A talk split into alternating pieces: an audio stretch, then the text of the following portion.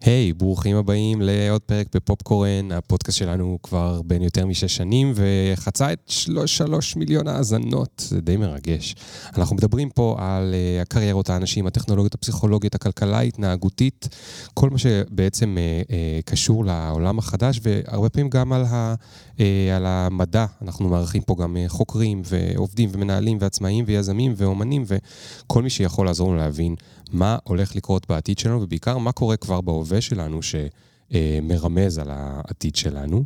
אה, והיום נדבר על, על העתיד של ההווה והעבר שלנו, נדבר על נושא קשוח, אה, לפחות בשבילי הוא קשוח, בטח לא בשבילך, סרטן.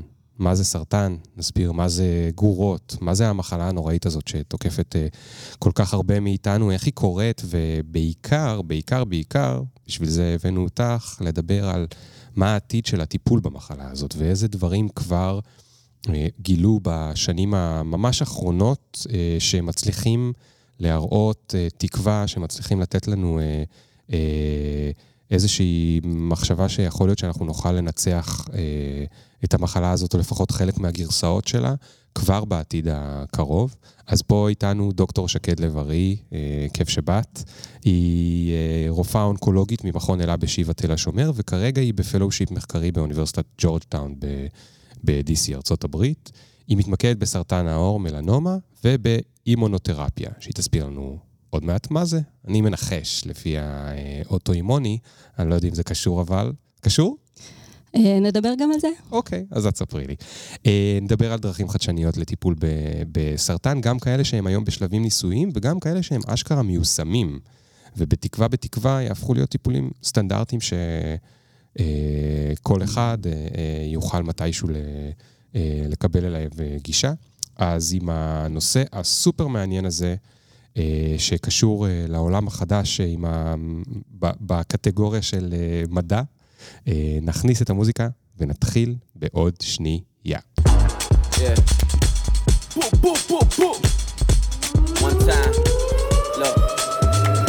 Ring the alarm, hot ass nigga. Yeah. Big ass head so my dreams get bigger. Yeah. Big campaign strong so my flows get sicker. Yeah. Confidence bigger than a drunk ass nigga. אז יום אחד התעטשתי לי בבית, ואני מסתובבת, מחפשת ככה טישו. אני רואה שהחבילת טישו בדיוק נגמרה. ואמרתי, טוב, אני נכנסת לשירותים, לקחת uh, חתיכת נייר טואלט, לקנח את האף, ואני מריחה ריח מאוד מאוד מסריח. עכשיו, השירותים דווקא היו נקיים, מבריקים. ואז פתאום קלטתי שאחד הבנים המתוקים שלי, שמפאת כבודם אני לא אציין את שמם כרגע, אה, פשוט אה, השתמש בנייר קודם, לצורך ניגוב, ולא תלש אותו. שקד, את ישר נכנסת לזה, אמרת פה, אנחנו לא נוותר על אה, סיפורים קשוחים. אז שנייה אחרי שקיללתי בלב, פשוט אמרתי לעצמי מזל טוב, כי הגעתי לשפל מדרגה חדש. ושאפתי הרגע כנראה הרבה חיידקים, אה, חיידקי צואה. לא שזה רע, גם על זה נדבר בהמשך, אבל... אה, כן, יש טיפולים עם אה, צואה. עם השתלות צואה, נכון מאוד. וואי, איזה מטורף זה. טוב, אז נגיע גם לדבר על זה, אבל בואו נתחיל רגע מהמרכז של המרכז. מה זה בעצם סרטן ואיך הוא קורה? או גם איך הוא קורה לכל כך הרבה אנשים? נכון, אז סרטן, או מה שפעם היו קוראים לזה המחלה, עדיין מדי פעם שומעים את הביטוי הזה, זה בעצם אה, מתחיל מתא אחד, אה, שפשוט מתחלק הרבה הרבה הרבה פעמים בחלוקה שהיא מואצת, לא מבוקרת. עכשיו, אני, מה שאנחנו נדבר עליו זה, זה סרטנים סולידיים, אוקיי? אני אונקולוגית ממכון אלה בשיבא תל השומר, אה, ואנחנו עוסקים שם במלנומה, שזה סרטן של העור וסוגי סרטן אה, עור אחרים. ובאימונותרפיה, שגם על זה נדבר, אבל אני פשוט, חשוב לי לעשות את ההפרדה, כי אני לא מדברת על סרטנים המטולוגיים, אוקיי. Okay. לימפומה, לוקמיה, לא כאלה, אלא סרטנים אחרים סולידיים, איברים בכל איבר בגוף אחר, שהוא לא המטולוגי או okay. אוקיי. משהו כזה. מה זה המטולוגי? אז זהו, אז המטולוגי זה מה שקשור לדם, למערכת הלימפה אה, והדם, אוקיי, ואנחנו לא אוקיי. מדברים על זה. עכשיו, בארצות הברית זה איזשהו מסלול משולב של המטולוגיה, אונקולוגיה, זה בא ביחד. בארץ אנחנו עושים הפרדה, mm. כשהמטולוגים הם באוריינטציה של פנימאים, Mm.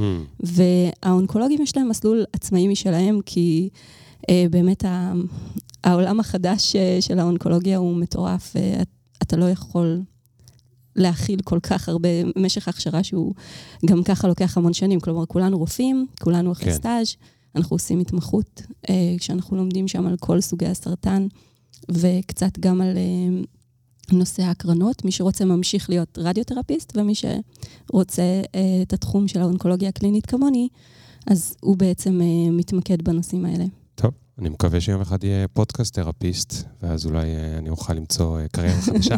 אבל תגידי, אז בוא נחזור לזה רגע. כן, אז, אז תא שמתחלק נכון. אז בצורה פראית, בדיוק. אז יש, הכל מתחיל מתא אחד. יש, כל תא הוא מתוכנת, פשוט לדעת איך להכפיל את כל החומר הגנטי שבו, וליצור עוד תא.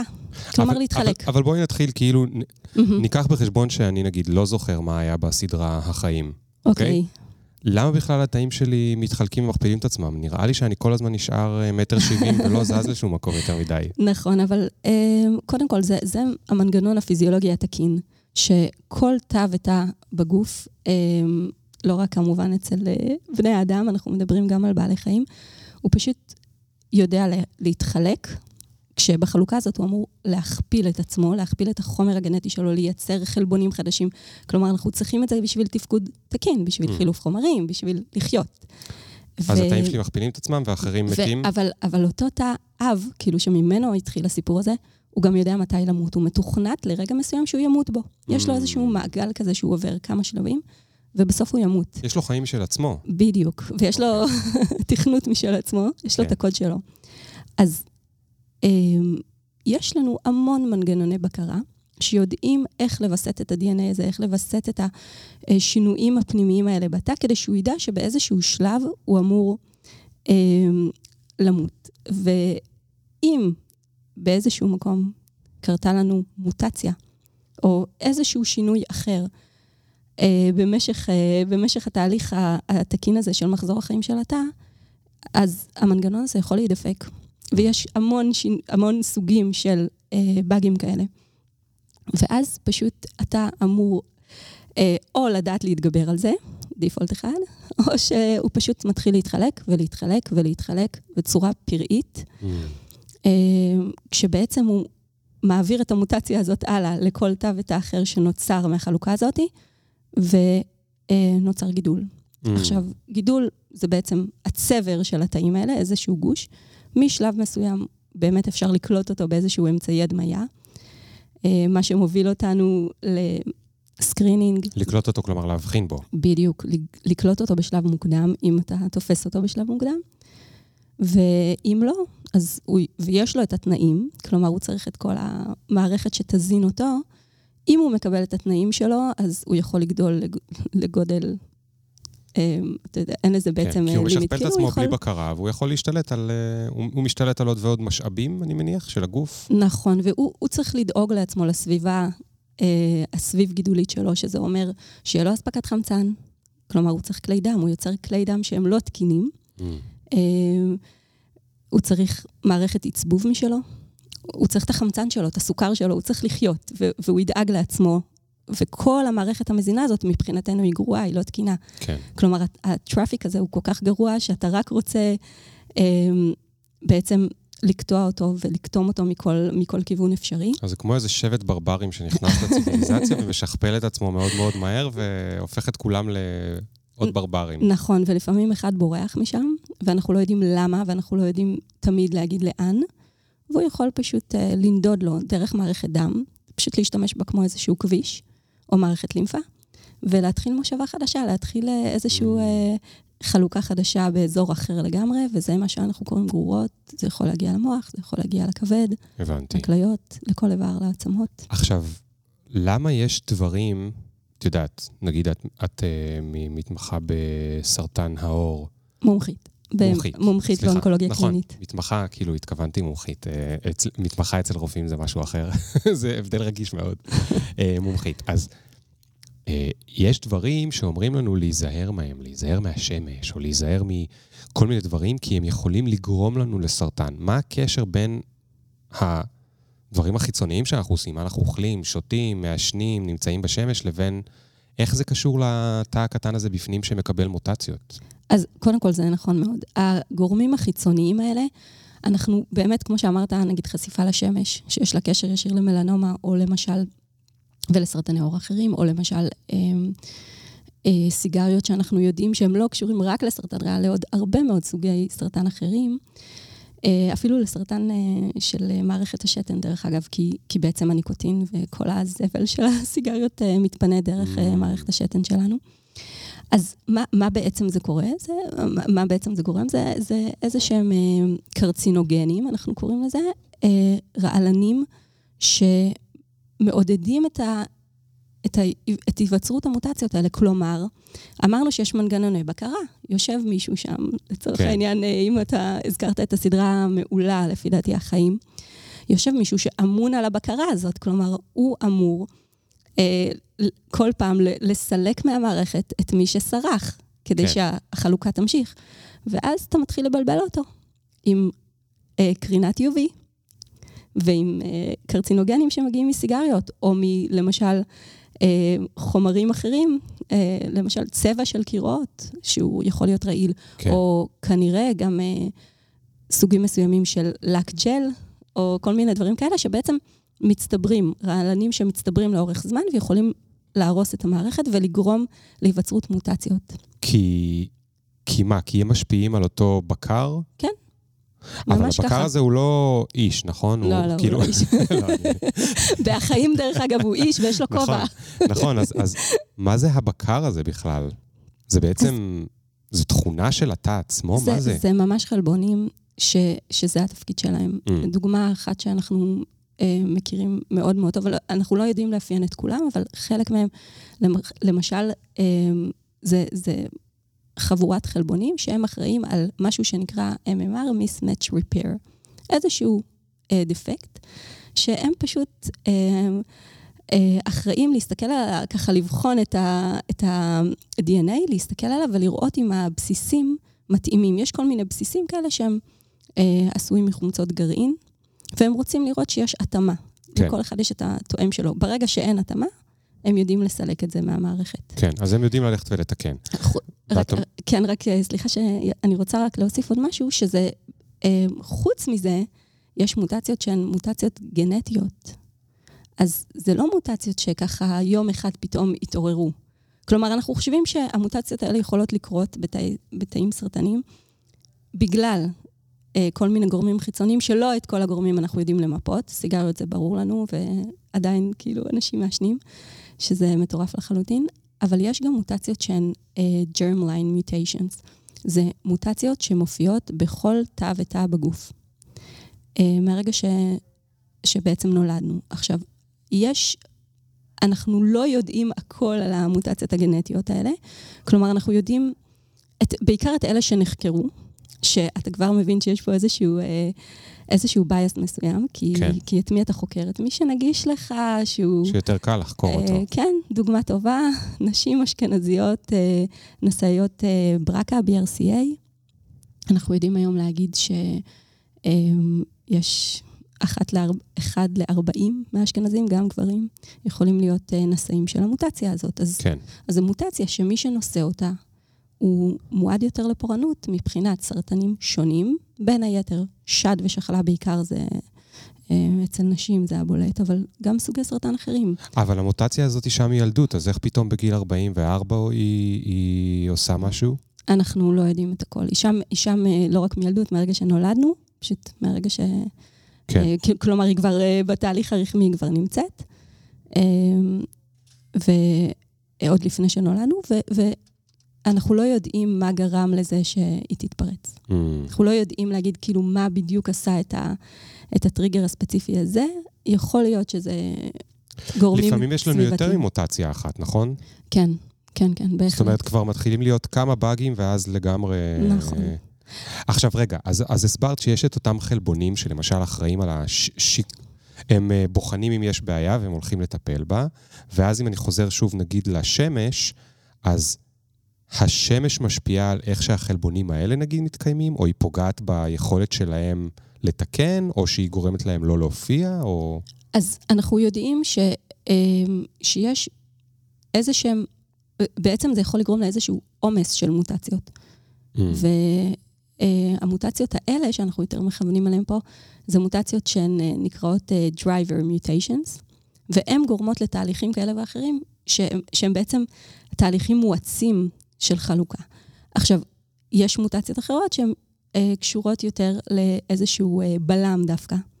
אז אה, זה נקרא tumor אה, suppressing genes, והם פשוט אמורים דווקא לבלום Mm. את, ה, את החלוקה המהירה של התא. אז אם שם יש לך מוטציה, זה אומר שהרסת את הבלם. אין כן. לך ברקס. כן. אז אתה פשוט רץ קדימה. הבנתי. זאת אומרת, יש כאלה שמאיצות את הזה, ויש כאלה שפשוט הורסות את הברקסים. בדיוק, אוקיי. בדיוק. אוקיי. טוב, אז, אז, אז בוא נדבר רגע על ה... נתחיל מה... מהטיפול שאנחנו יותר אה, מכירים, אז, ו- ו- ואולי ממנו נלך לטיפולים החדשניים. אז הטיפול שאנחנו מכירים, לפחות, תודה לאל, אני מכיר רק מהסרטים, אבל אני מניח שהרבה מהמאזינים, לצערי, בגלל הפופולריות של המחלה הזאת, מכירים גם יותר מקרוב. זה טיפולים מאיזה סוגים? אנחנו מכירים כימותרפיה, נכון? נכון, אה, ואנחנו מכירים הקרנות, כן. שהם בעיק- בעיקר טיפולים שהם מאוד אה, אגרסיביים ולא מדויקים, נכון? נכון, אני, אני מאוד אוהבת את ההגדרה הזאת, אה, כמו שאמרת את זה, כ, כמשהו אגרסיבי. כי המטרה של הכימותרפיה, שזה בעצם הקלאסיקה, נכון? מצאו חומרים כאלה או אחרים שאתה יכול לתת אותם למטופל, בדרך כלל דרך הווריד. והחומרים האלה, המטרה שלהם היא קודם כל לנסות להרוג את התאים. את המוטציות. כן, את, אבל... את התאים שיש את- להם בהם אבל, מוטציות. אבל לא, זו בדיוק הבעיה, שהם הם לא סלקטיביים ברמה הזאת. הם Mm. רוצים קודם כל ליצור את הנזק לתאים הסרטניים, אבל הם לא יודעים אה, בדרך כלל להבחין האם זה תא סרטני או ש- האם זה תא בריא. כן. אז הם יגרמו גם, אה, ו- וככה אתה תראה גם בעצם את תופעות הלוואי, ש- שהם סביב זה, הם יפגעו בתאים אחרים, כן, בין היתר, כשהמטרה שלהם היא קודם כל לנסות לעצור את המחלה. כן. דבר ראשון. הרי אם הכנסתי. משהו לווריד, אז למה שהם לא יגיעו לי לכל הגוף? בדיוק. ולכן לכל כימותרפיה כזאת, שהן מגיעות מקבוצות שונות, עם מנגנונים שונים, יש פרופיל תופעות לוואי משלה, אבל Mm. אתה יכול פחות או יותר לתאר את זה כמשהו שיכול לגרום לירידה בספירות אה, הדם, מוח עצם, כלומר, אפילו דיכוי של מוח עצם, או אה, רגישות יותר גדולה לווירוסים או לחיידקים, בגלל שהמערכת החיסונית בעצם מוחלשה, כי, כן. כי פגענו גם בתאים של מערכת החיסון. כן. אה, נשירת שיער, בחילות, הקאות, נימולים, אה, ש, שיכולים לפעמים להיות לכל החיים. אז אה, אם נחזור לאנלוגיה עם הברברים, זה כאילו מישהו בא ואמר, אוקיי, אז נשים להם קצת, נשים קצת רעל במים של העיר, ועכשיו הברברים אה, אה, יורעלו, אבל בעצם גם תושבי העיר הרגילים אה, שותים מים אה, עם רעל. בדיוק. אנחנו נהרוג גם את הטובים יחד עם הרעים, אבל לפחות נשיג משהו. כן, אה, כשלרוב, לצערנו, במחלה גרורתית שמטופלת בכימותרפיה, אז המטרה היא לא ריפוי, היא להאט אותה. להאט אותה, לעצור Mm. אותה, לה- להפוך אותה למשהו כרוני. עכשיו, דווקא זה, זה מושג טיפה מוזר, כי אה, אני לא בטוחה שאנשים ממש מבינים מה זה אומר כרוני, אבל כרוני זה משהו שהוא פשוט לאורך זמן. כלומר, זה, זה משהו שהמטופלים שלנו אמורים לחיות איתו, Mm. עד כמה שאפשר. אה, עם איזה שהם אולי הפסקות כאלה או אחרות, אבל אתה יודע שהסרטן שם, אה, ו- והוא כבר התפשט, ו- כן. ולכן אתה רוצה קודם כל לייצב אותו. אה, קרינה שגם הזכרת, אז יש היום אמצעים מאוד מאוד יפים כדי לנסות למקד את הקרינה כמה שאפשר. עדיין אנחנו, אה, ברוב האמצעים שיש כיום, עדיין תהיה משהו שנקרא איזושהי קרינת רקע. כלומר, גם איברים טובים ויקרים יכולים להיפגע. בעבר זה היה הרבה יותר אגרסיבי, כלומר, Mm. היית מקרין מטופל בגלל, לצורך העניין, אה, גידול בשד, גידול, הרי סרטני שד זה כאילו הסרטן אה, השכיח בנשים, ו, ופשוט אה, פוגע ככה גם בלב, Mm. אם, אם הגידול היה בצד שמאל. כי זה באותו אזור. אם זה היה כן. בשד השמאלי, אז, אז אתה פוגע בלב, ואז אחרי מספר שנים, אתה יכול לראות תופעות אה, לוואי ארוכות טווח של אי ספיקה לבבית, למשל, או אנש, נשים שבכלל נפטרו בגלל הלב, כי היה להם איזשהן בעיות אה, עם הלב בגלל הקרינה. היום זה כבר לא ככה. אה, היום זה הרבה יותר מדויק, וזה הרבה יותר אה, נקי ויפה. ועדיין, עדיין זה, יש גם להם, גם, גם לקרינה תופעות לוואי משלה. כן. הם מנסים כמה שיותר לדייק את זה, ב, כמובן בדרך אה, מחשוב אה, מתקדם. כן. אוקיי, אז יאללה, אני דראם רול, אני מוכן ל, ל, לדברים החדשים. כן. מה, לאן אנחנו מתקדמים ו, ואיך, ואיך קרה בכלל שאנחנו יכולים להתקדם. כן, אז אה, רק לפני זה אני, אני פשוט, חשוב לי להסביר, כי הבנתי שאנשים לא, לא באמת יודעים איך מתקבלות ההחלטות הטיפוליות האלה, כי זה התפקיד של האונקולוג, האונקולוג מתווה, האונקולוגית, אה, מתווה את הטיפול אה, אה, למטופל או למטופלת. אז לפי מה בעצם מחליטים איזה טיפול מתאים למי. Mm. אז כמובן שיש guidelines שמוכרים ומבוססים, guidelines אמריקאים ואירופאים, שמשאירים איזשהו מקום לגמישות, כלומר, לשיקול הדעת שלנו, אבל מה שחשוב יותר זה, זה בעצם מי הבן אדם שעומד מולך. מה הוא מסוגל לעבור, אה, מה המצב שלו, מה שאנחנו קוראים פרפורמנס uh, סטטוס, כאילו עד המטופל. כמה... המטופל. כן, כן, כן, הבן אדם. הגיל שלו ועד כמה שברירי הוא הגיע כשהוא התחיל את הטיפולים. יכול להיות שבמקרה התגלתה המחלה, בן אדם בריא לחלוטין, ובמקרה מצאו איזשהו משהו, למשל, אישה שחוותה תאונת דרכים, עשו לה איזשהו CT לראות, לשלול דימום, ופתאום ראו שיש לה איזשהו גוש קטן בשחלה. Mm. בכלל עשו את זה מסיבה אחרת, כן, כאילו, הכניסו כן. אותה להדמיה מסיבה אחרת לחלוטין. כן. ואז אה, היא כאילו אישה בריאה, היא לא יודעת ש... כן. ובמקרה הזה, אה, בעצם הצלת לה את החיים, כי כריתה של שחלה כזאת, היא, היא, היא, יש פה יתרון מאוד משמעותי, כי יש כל מיני מחלות שהגילוי שלהם מגיע בשלב הרבה יותר מאוחר, וזו דוגמה מאוד טובה לזה, כי כן. אני יכולה להגיד לך שבערך 70 אחוז מהאנשים עם סרטן השחלה מגלות את זה בשלב מאוד מתקדם, שזה מה שנקרא stage 3-4, זה כבר מחלה שהיא אה, של... מעבר לשחלה, עם תאים שכבר אה, התפשטו. כן. אה, אז זה תלוי גם ב, ב, במצב הרפואי, בתנאים אחרים, וגם בתנא, וגם בהתקדמות של הסרטן, עד כמה, עד כמה כן. המחלה בשלב מתקדם. ואז, מה יש? פרוטוקולים, נכון? נכון. פרוטוקולים. נכון. מה עם הפרוטוקולים האלה? פרוטוקולים. אז uh, יש פרוטוקולים, שזה בעצם, uh, uh, למשל, כמו שאמרת קודם, משלבים של כימותרפיות כאלה או אחרות, כל כמה זמן אתה נותן את הטיפול, uh, מתי אתה עושה הדמיה כדי להעריך את התגובה לטיפול, מתי כן. אתה בודק אה, פיזית את, ה, את מי שיושב מולך, ואיזה בדיקות דם אתה צריך לעשות לפני, כדי לראות שאכן הוא מסוגל לעמוד בטיפול, ואיזה בדיקות תרצה לעשות אחרי. Mm. אה, זה, זה בעצם חלק מהפרוטוקול. והפרוטוקולים האלה הם בסופו של דבר אה, מתקיימים ומתעדכנים על פי המידע שאנחנו אוספים על, אה, על המטופלים, או בתקווה? זו, זו בדיוק הנקודה בעיניי הכי מעניינת. איך ביססנו את הפרוטוקולים האלה. כן. אז ביססנו אותם לפי מחקרים קליניים, כלומר, בצורה שניסינו שתהיה הכי סטרילית שיש. אמ, אני חושבת שכולם כבר יודעים בגלל ה-COVID, אה, מה זה phase 1, phase 2 ו phase 3. אז אה, בעצם טיפולים שנבדקו בפאזה שלישית, זה אומר שיש לך שתי זרועות מחקר, באופן רנדומלי אתה מגריל באיזה זרוע מחקרית אתה משתתף, כמטופל, האם זה בעצם אה, הסטנדרט אוף קר שיש כרגע, או הטיפול החדשני שאתה mm. מכניס. אתה לא יודע במה אתה, מה יצא לך. אתה אמור להיות, אה, אמור להיות דאבל בליינד לזה, שזה גם אתה וגם הרופא שלך. זה כאילו בצורה האופטימלית. ו- ואז פשוט עוקבים אחריך לאורך זמן, ו- ואנחנו רוצים לראות גרפים יפים שמראים שיפור כן. עם הזרוע החדשה. כן. אה, זה, זה בעצם הדרך הקלאסית.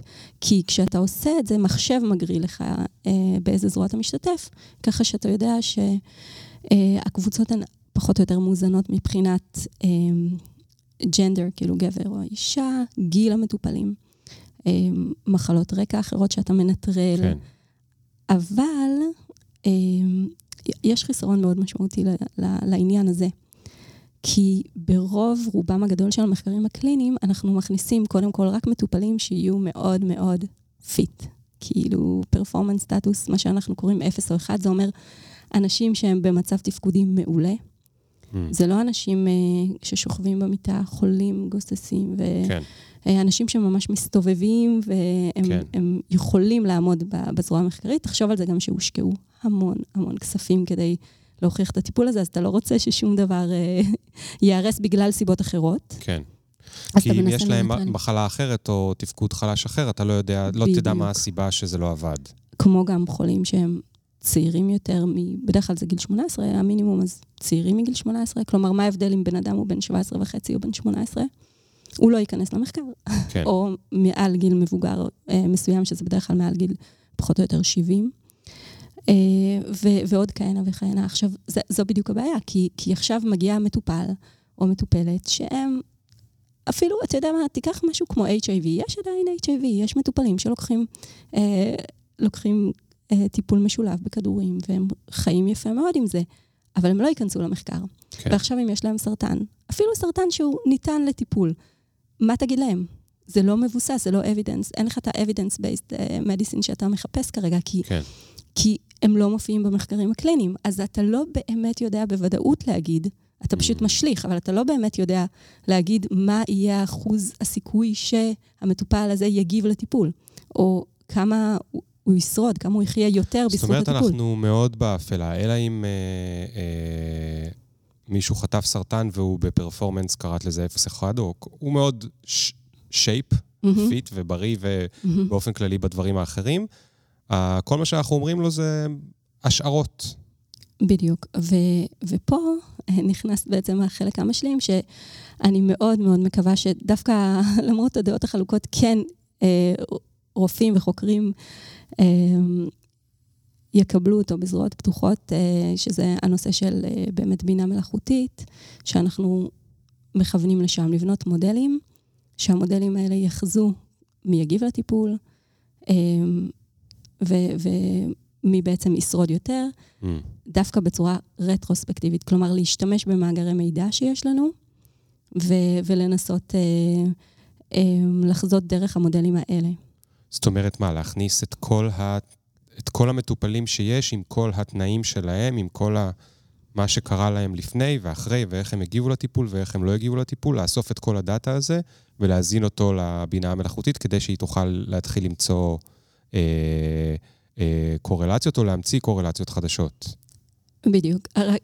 כמובן שזה מאוד מאוד מאתגר, כי כן. אה, חוץ מרגולציה שהיא היא כמעט בלתי אפשרית מבחינת סודיות רפואית ואיזושהי אה, הסכמה מדעת שאתה צריך להחתים מטופלים שחלקם כבר לא בחיים, כלומר, אתה Mm. רוצה... אה, אנחנו נשאף באמת לכסות את כל הנושא הזה שהוא הדמוגרפיה, כלומר, ג'נדר, גיל ואפילו מחלות רקע. מחלות רקע הסוציו-אקונומי, כאילו, נרצה לתכלל המון המון המון uh, variables, כשאתה גם רוצה בעצם להבין קצת על הגידול של המטופל, לאן הוא התפשט, האם יש גרורות או אין גרורות, כן. וכאילו מה המצב שלו. ובעיקר להכניס, וגורמי סיכון ועוד המון המון דברים אחרים, כלומר, תרופות שהוא לקח, אה, תלוי מה בעצם אתה מחפש, אבל בעיקר הביולוגיה של הגידול והביולוגיה המולקולרית של הגידול, איזה מוטציות היו לו. Mm.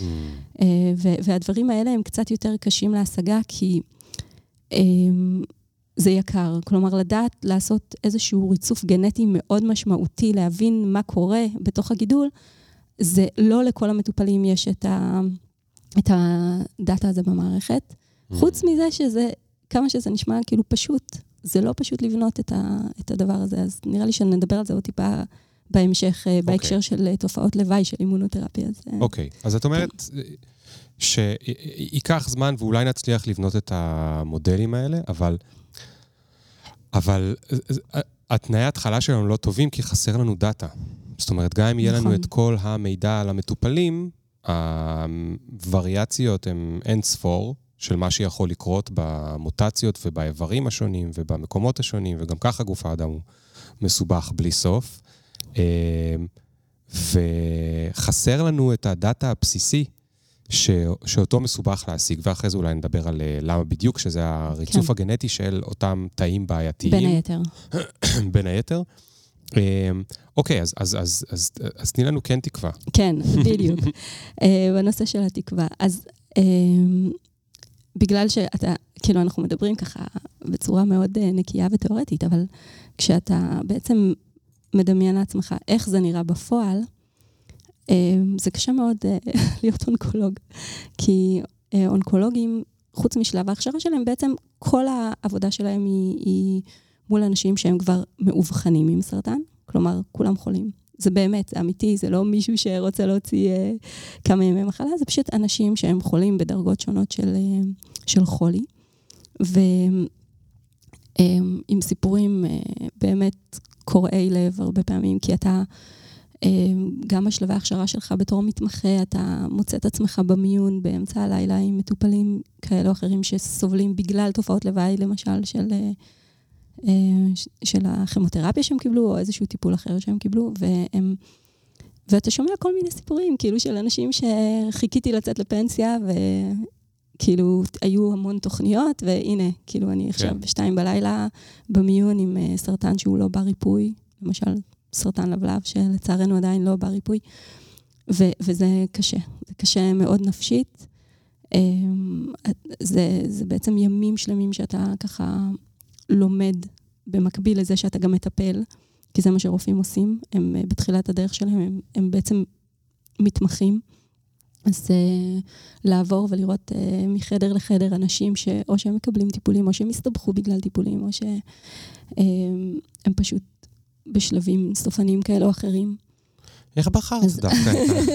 איך בחרת דווקא את זה? כי אני מצאתי את, ה, את הצדדים הטובים ש, שבמקצוע הזה, אני חושבת שהוא מקצוע מרתק. אמ, מושקעים בו הכי הרבה משאבים, גם כלכליים וגם אה, בכלל, כאילו מבחינת מחקר. ו, וזה, ו, ויש שם תקווה. כלומר, יש דברים מאוד מאוד מאוד יפים. אה, זה, זה באמת, נפשית זה מאוד מאוד קשה. כן. אה, אתה, כאילו, אתה חושב שזה כאילו משהו שהוא מעבר לכוחות שלך, אבל זה לא, זה נותן לך איזושהי הרגשה שאתה מאוד חיוני. ואני חושבת שאתה גם לומד ככה להעריך את החיים, לאהוב אותם. אתה מרגיש חיוני, שזה איזשהו... הם, כי אנשים צריכים אותך. אז כאילו זה, זה משהו מאוד אסנציאל, uh, כאילו, באושר שלך. ו... Um, זה, אתה, אתה אפילו, אני לא, אני לא חושבת שאפשר לקרוא לזה שחיקה, כאילו, אתה לא מגיע למצבים של שחיקה, אתה צריך לשמור על עצמך דווקא ממשהו שאני קוראת לזה שריפה, כי, כי אתה יכול ממש להישרף מבפנים. שחיקה זה כזה, אתה כל יום הולך למשרד שלך, עושה מה שאתה עושה, חוזר הביתה, שגרה שלך אפרורית ורגילה. פה אתה בין מצבי קיצון של עושר ועצב אה, מטלטלים, כאילו, ו- ודברים ש- ש- שאתה רואה רק במחלקות אונקולוגיות, כאילו, אפילו חתונות בתוך המחלקה. כאילו, אתה יודע שה... אימא של אה, הכלה לא תצליח אה, להגיע לזה, ואז ככה מהר מהר מאלתרים, ואתה רואה את היופי שבאנשים שמתגייסים ובאים לאפר אותה בהתנדבות, ולספר אותה ולהלביש אותה, והיא כאילו זוהרת, ואתה יודע שכאילו הבאת אותה לאיזשהו פיק, והמטרה שלך בתור אונקולוגי כרגע צנועה, רק שתצליח להגיע לאיזשהו משהו, כאילו, כי אתה יודע שאין לך הרבה מה לעשות. זה כל מיני פיקים כאלה של, של רגשות שאתה לא מוצא בשום וואו. מקום אחר.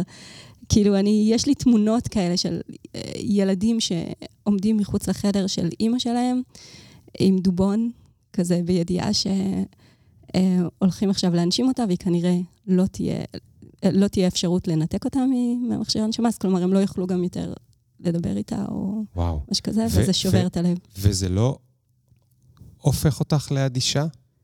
כאילו אה, בסוף אין לך איזשהו מנגנון, אין, אין לבן אדם איזשהו מנגנון שהופך אותו להיות יותר אה, אדיש בסוף כדי להגן על עצמו?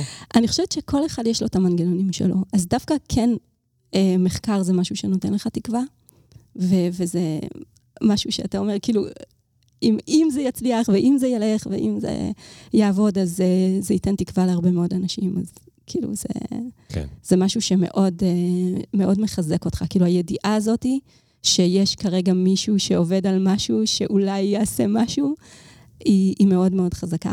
כן.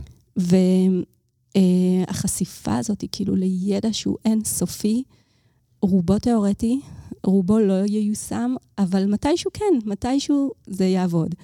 ובאמת uh, זה מביא אותנו לנושא הזה של האימונותרפיה, כי עד לפני כמה שנים, אני אתן את הדוגמה הזאת על מלנומה, כי אני מתמקדת בתחום הזה. אז מלנומה זה היה, זה סרטן העור, שהוא סרטן קטלני. ו, ואנשים פשוט היו מתים כי, כי הטיפול ש, שניתן להם, הסטנדרטי היה כימותרפיה, שלא ממש העריכה את ההישרדות שלהם. כלומר, הם לא חיו יותר בזכות הטיפול הזה, אולי זה האט קצת, הייתה תגובה באחוז מאוד uh, צנוע של המטופלים, אבל הוא לא ריפא אותם, והוא לא... ו- והם הרגישו גם ממש ממש גרוע מבחינת תופעות לוואי קשות של, של כימותרפיה. ו... Um, אני לא יודעת אם הרבה יודעים, אבל ב-2018 ניתן uh, פרס נובל לשני אנשים. Um, לאליסון והונג'ו, שהם בעצם שני חוקרים שהצליחו לאפיין חלבונים שאנחנו תכף נדבר עליהם, אבל הם פשוט הגיעו למסקנה שיש אפשרות, בזכות אה, אותם חלבונים, להפעיל מחדש את מערכת החיסון. כי למערכת החיסון יש איזשהו תפקיד מאוד מרכזי בנושא של סרטן. אז כמו שאנחנו מכירים את המערכת חיסון, שהיא יודעת לזהות עצמי וזר, זה כאילו, ה, ה, זה בעצם הבסיס שלה, היא יודעת לזהות האם זה תא שהוא תא שלי, של הגוף, שאני מכיר אותו, או שזה בעצם איזשהו אויב מבחוץ. אויב זה וירוס, חיידק? אז בדיוק. אויב כמו וירוס או חיידק, אז המערכת הזאת יודעת לעשות איזשהו שינוי בתוך התא הזה, שהוא ייצג את עצמו למולקולות אחרות, יוציא מין איזשהו דגל, אני לא בסדר, יש בי בעיה, בואו תתקפו אותי. תתקפו אותי מה? הוא מתאבד כאילו? כן, כן, כן, כן, זה מה שהמערכת שלנו יודעת לעשות. היא okay. יודעת לעשות את זה ולגייס את כולם, את הלימפוציטים והניטרופילים, כל מיני תאים של מערכת החיסון שיודעים פשוט להעיף את התא הזה, לנקות אותו, ולא תמיד אתה תדע על זה. Mm. כלומר, לא תמיד אתה תגיע למצב של חולי, שבעצם כן. החולי הזה הוא כבר איזושהי כן. אה, מלחמה שקורית לך בתוך הגוף. אז um, לסיפור הקטן הזה uh, שסיפרתי עכשיו, אנחנו קוראים סיגנל 1, כלומר, היכולת זיהוי של איזשהו uh, מישהו זר ש, שעכשיו uh, ערער לי את המערכת, ו, ואני אקפיץ את כל הצבא שלי עכשיו כדי שינטרל אותו. כן. ואני אמשיך בחיים שלי והכול בסדר. כן. ויכולות uh, אחרות של המערכת זה משהו שאנחנו קוראים לו סיגנל 2, זה איזה שהם אה, קולטנים מסוימים, רצפטורים, שעושים לנו איזושהי אה, בקרה כדי להפעיל את מערכת החיסון ב, אה, בנקודות מסוימות, כלומר, גם על תאים סרטניים. Mm. אז יש לנו את התאים העיקריים, הם לא הבלעדיים, אבל הם התאים אה, המאוד אה, חשובים בתחום הזה, שהם הלימפוציטים. אנחנו פשוט מדברים על תאים מסוימים במערכת החיסון, שיש עליהם המון קולטנים. הם נמצאים בכל הגוף שלי? אז הם נמצאים בכל הגוף שלנו, אבל אנחנו בעיקר מוצאים אותם בצווארים, אה, שלא כל כך אוהבת שאומרים בלוטות לימפה, כי זה לא באמת בלוטות, אבל אה, בקשריות לימפה, שיש אותם אה, באזורים מסוימים כצווארים כאלה. בכל הגוף, אם זה בבתי השחי, ואם זה אה, בצוואר. או מתחת ללסת, נכון. ומפסעות, כן, ובתוך כן. הבטן, בכל מיני מקומות, אה, מאחורי הברכיים, כלומר, בכל מקום. שזה מה שהרופא תמיד בודק לנו כדי לדעת אם יש נכון. לנו איזושהי מחלה, נכון? כן, כי אם זה מוגדל, אז כנראה שמתחילים אה, איזשהו הליך... מתארגנים אה, לקרב. כן, תהליך התארגנות כזה. אז על, על פני הלימפוציטים האלה יש לנו המוני קולטנים, אה, סוגים שונים של חלבון. ומה שאליסון ואונג'ו הצליחו אה, בעצם אה, לאפיין, זה תפקיד של שניים מהחלבונים האלה, אה, שבעצם אחד מהם הוא, הוא קשור למה שדיברנו בהתחלה, אה, הוא אה, נקרא PD1, שזה Programmed Death 1, כלומר, פה הקוד של, אה, של בעצם מתי אתה אמור למות. כלומר, אם אנחנו נעשה כאן התא הסרטני, שידע להיקשר, כלומר להיצמד לקולטן הזה, הוא יצליח לנטרל את המוות שלו, ואז הוא יחיה. כלומר, זה בלם, mm. זה בלם. זה בלם, זה ברקס לכל דבר. רגע, אני לא בטוח שהבנתי. יש לי את הקולטן הזה, mm-hmm. נגיד ב... איך קראת לזה? קשריות הלימפה? על תא, תא לימפוצית. אוקיי, יש לי תא לימפוצית, כן. ויש לי את ה... חכה, אבל התא הלימפוצית הזה הוא לוחם, כן? הוא עכשיו אמור ללחום ולהרוג תא סרטני. כן.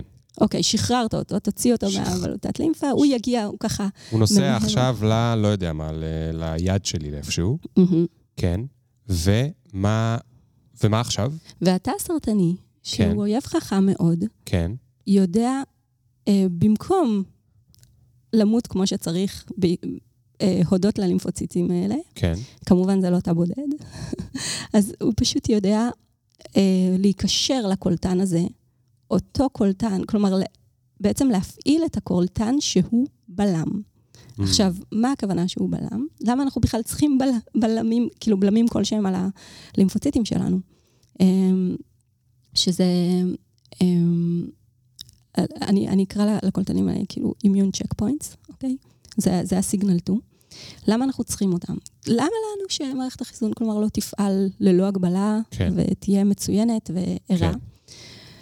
אה, זה בעיקר בגלל שכשהיא יותר מדי טובה, וזה מה שאמרת בהתחלה, האוטואימוני. בדיוק, היא יכולה לפגוע גם באיברים שהם אה, חיוניים וטובים לנו, Mm. כמו במחלות אוטואימוניות, שבעצם זה, זה אוטואימוני, זה כאילו הגוף תוקף את עצמו. כן. אז, אה, אז, אז זה נגיד טוב שיש זה, לנו את ראינו את הבלמים זה האלה. בקוביד, נכון? היה איזשהו שלב בקוביד, נראה אם אני זוכר את זה. את תתקני אותי בטח, כי אני אגיד הרבה שגיאות. אבל את לא חייבת לתקן יותר מדי, זה רק חייב להיות אה, פשטני בשביל, ה... בשביל המאזינים שלנו, שרובם לא רופאים, ואנחנו נבקש סליחה מהרופאים. היה שלב בשבוע השני של, ה... אה, של המחלה, לכאורה, שבו אה, הגוף מתחיל, הוא מבין שיש את הווירוס, והוא מתחיל לתקוף את עצמו, ולפעמים הוא תוקף את עצמו בצורה מאוד מאוד חזקה, ואז דווקא ראינו, זאת אומרת, בשבוע השני של המחלה, דווקא אז ראינו הרבה בעיות בריאות ובירידת החמצן בדם, או משהו כזה, ככה לפחות יבחנו את זה, אה, כי הגוף יותר מדי התלהב. הוא, הוא כבר הבין מי זה הווירוס הזה, וכשהוא תקף אותו, הוא תקף אותו בפראות. אז אני, בגלל שזה לא תחום המומחיות שלי, אני חושבת שכן, שכאילו, שבעצם זה הרעיון, שמערכת החיסון עובדת יותר מדי טוב, היא יכולה גם להזיק. כן. אז, זה, אז בדיוק העניין הזה, כלומר, התא הסרטני הוא כל כך מחוכם, שהוא יודע פשוט להגיד, אוקיי, אז יש כאן בלמים. Mm. אה, הבלם השני זה... הוא אומר לה, זה, כאילו, את התנהגת כבר בפראות, את יכולה להרגיע. כן, למרות שהוא משקר. היא לא בדיוק, אותו. בדיוק. הוא, הוא משלה שם את, ה, את התאים הלימפוציטיים. אוקיי. אה, ושתי, בעצם שני הקולטנים העיקריים ש, שאופיינו יפה זה ה- ה-PD1 וה-CTLA4, אה, ש, שהם פשוט יושבים על הלימפוציט, שוב, מיני רבים, כלומר, מהמם. לא הכל מאופיין עדיין, לא הכל אה, מסודר ונגיש לנו, ואותם חוקרים פשוט אמרו, בואו נחסום אותם, בואו ניתן נוגדן, Mm. בוא ניתן משהו דרך הווריד. והוא ילך לאותם ברקסים שיושבים לנו על הלימפוציטים, שזה החיילים הכי טובים שלנו, ונחסום אותם, ואז הם, נשחרר אותם לפעול. רגע, ואז הם יתקפו את הסרטן, ו- ואת הגרורות, ואנחנו אה, נבריא ככה את האנשים. אבל למה שהם לא יתקפו עכשיו גם את כל שאר הגוף כשאני סתם חולה בשפעת? בדיוק, נכון מאוד. אז, אז קודם כל, זה משהו שעדיין לא התגברנו עליו. כלומר, לא, לא את שאר הגוף כשאתה חולה בשפעת, אלא באופן כללי. אה, הם, לפי התיאוריות אה, שאנחנו מכירים כרגע, הם כל כך טובים, אה, שהם יכולים באמת להבריא את האנשים, כלומר, להרוג את התאים הסרטניים באמצעות מערכת החיסון. הכי ביולוגי וטבעי שיש, עד רמה של אפילו טיפול בגרורות מוחיות במקרים מסוימים. Mm. ולפגוע באיברים אחרים כתופעת לוואי. כן, אה, כי אין עכשיו בלמים. כי אין בלמים, כי עצרת שניים מהבלמים. כן. אה, ו- ולפגוע, בעצם אולי לזהות איברים אחרים בטעות כגידול. כן. האם זה טוב, האם זה רע? אנחנו דווקא חושבים שזה טוב, כי זה מראה שהטיפול עובד, הבן אדם חי.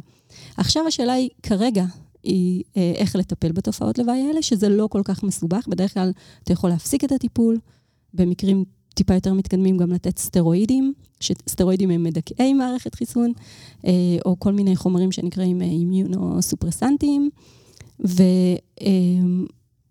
ולאזן את זה. אז בואי רגע ננסה, מהמם. אני אנסה לחזור על זה, נראה אם הבנתי. אוקיי, התאים הסרטניים הם אה, תאים שחלו בהם מוטציות.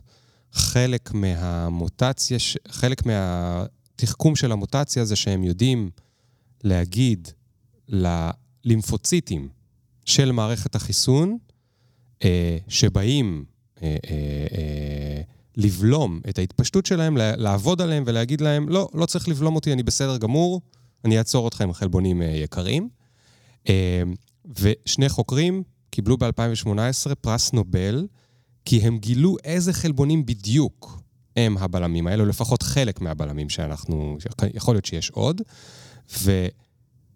והטיפול, שתכף תסביר לנו איך בדיוק עושים את זה, אני לא יודע מה, מה בדיוק עושים שם, אבל כאילו עוצר את הבלמים האלה. עכשיו אין בלמים למערכת החיסון, ומערכת החיסון כל כך טובה, שהיא אשכרה מצליחה ללכת לסרטן, עכשיו הוא לא מצליח לעצור, המוטציות לא מצליחה לעצור כי, כי יצרנו את הבלמים, פשוט לתקן אותה, כולל את הגרורות שלה, שזה כאילו פנטזיה. ממש. ועל הדרך יש תופעת לוואי שדיברנו עליה בסוף, שהיא גם, בגלל שמערכת החיסון עכשיו לא עוצרת, היא יכולה בטעות לפגוע גם בתאים בריאים של הגוף, כי היא חושבת בטעות שהיא... אה, אה, אה, זה, ואין שם את הבלמים שיגידו, היי, זה תא שהוא בסדר, ואת אומרת שזה לא דבר שהוא כל כך נורא, בטח ביחס, זאת אומרת, המחיר הוא לא נוראי ביחס לזה שעצרנו את הסרטן. נכון מאוד, כאילו הבן אדם חי, וגם פרופיל תופעות הלוואי של האימונותרפיה, שאנחנו קוראים לזה Immune Related Adverse Events, אה, זה בעצם פרופיל מאוד ייחודי. זה, נכון, דיברנו בהתחלה על כימותרפיה ועל בחילות והקאות ונשירת שיער וירידה בספירות הדם, כן. ועוד כהנה וכהנה. גם אה, אפילו נזקים אה, לא הפיכים. אז פה אנחנו מדברים על פגיעה אפשרית בכל איבר ואיבר בגוף, שאם אתה יודע את העבודה, אתה גם יודע איך לטפל בה, mm. ולעלות עליה בשלב מוקדם ככל האפשר, כי כל מטופל שיגיע לקבל טיפול כזה, אנחנו ננטר אותו לפני. ו... צריכה בעצם כל הזמן לבדוק לו את כל האיברים. אנחנו, בבדיקות דם אנחנו נעלה על זה, כן. אה, זה, זה בעצם הרעיון, לעלות על זה בשלב מוקדם, ואנחנו אה, נדע איך לטפל בזה, וחוץ מזה, הוא חי. מה גם שלא לכולם יש תופעות לוואי אה, כאלה. עד איזה, עד, איזה, עד איזה עוצמה המערכת החיסון מצליחה להרוג את התאים הסרטניים? עד אפס? אז אנחנו רואים מקרים של אנשים שהם, אה, שהם בעצם, אפשר להגיד, הבריאו. אנחנו מעדיפים לקרוא לזה רמיסיה, שהם כאילו במין הפוגה מהסרטן, אבל אתה יודע, אתה עוקב אחריהם לאורך שנים, ואתה כן. מאמין שאם, יש לנו כבר פחות או יותר עשר שנים של ניסיון עם הטיפולים האלה, והם עדיין איתנו. אז uh, כמובן לא כולם, לא כולם גם מגיבים לטיפולים האלה, ובדיוק בשביל זה uh, יש uh, תחומי מחקר שונים ומגוונים, איך להפוך את הגידולים, את הגידולים האלה לרגישים יותר לאימונותרפיה. Mm. איך אתה יכול להכיל את האימונותרפיה על יותר ויותר גידולים uh, סולידיים, כמו שקראנו לזה. כלומר, אנחנו יודעים שבתחום המלנומה וסרטן הכליה, האמת שכמעט בכל תחום של סרטן אנחנו רוצים לה, להכניס את, ה, את האימונותרפיה, אבל לא כל הגידולים הסרטניים הם אימונוגנים, כלומר, mm. הם רגישים למערכת החיסון okay. אוקיי. בצורה כזאת. והגידולים שלא מגיבים, שאנחנו קוראים להם cold tumors, אנחנו מנסים בעצם להפוך אותם ל-hot tumors, כאלה שמערכת החיסון יכולה לזהות ו- ולפגוע בהם. איך, איך הטיפול הזה קורה? אז אה, זה טיפול שנותנים אותו דרך הווריד, אחת לכמה שבועות, כמו שאמרנו, לפי פרוטוקול. כלומר, יש לנו מה, פרוטוקולים... מה, אבל יש... מחדירים לי מה? חיסון? מה, מה... איזושהי דרך מחט, פשוט מטפטפים את החומר. ומה אה, החומר הזה עושה? הוא, הוא בעצם נוגדן, חומר ביולוגי, שאמור לחסום את אה, אה, אחת מהנקודות הבקרה, או שתיהן, שדיברנו עליהן קודם, ה checkpoint, אה, זה נקרא checkpoint inhibitors, כי אתה בעצם רוצה לחסום... אז הוא מגיע לכל ה... הלימפוציטים בגוף שלי? אז הוא בעצם סיסטמי, הוא מגיע לכל מקום, והוא אמור אה, לבלום את הבלם. כן. ולשחרר. לשחרר את המערכת לפעול. עכשיו, בעצם, באיך בכלל גם אה, הליסון ואונג'ו הגיעו לזה, אה, זה, זה לא שהם בעצם הביא, הראשונים שהבינו את הקשר בין מערכת החיסון לחס, לסרטן, זה כבר משהו שאנחנו מכירים די הרבה שנים. אה, ומה שבעצם אה, אה, אותי באופן אישי מאוד מאוד עניין, זה מאיפה הכל התחיל. אני עובדת כרגע על מחקרים שמשלבים פרוטוקולים של אימונותרפיה. עם דוקטור מייקל אטקינס, שהוא שם דבר בתחום של מלנומה וסרטן כליה ואימונותרפיה.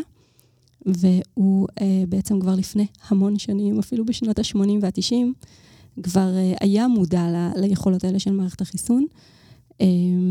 והוא עבד יחד עם אדם שנקרא פרופסור סטיבן רוזנברג מה-NIH, שעדיין מחזיק מעבדה פעילה ובועטת ב-NIH, ועדיין לפי דעתי מכהן שם כראש ה-surgery branch.